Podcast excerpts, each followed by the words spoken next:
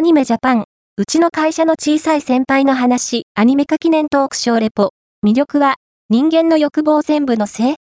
ツイッターで話題のアマアマオフィスラブコメ、うちの会社の小さい先輩の話、竹書房、ストーリアダッシュ連載が、2023年7月にテレビアニメ化が決定したことを記念し、去る3月25日に開催されたアニメジャパン。2023の DMM テレビブースにてトークショーを実施。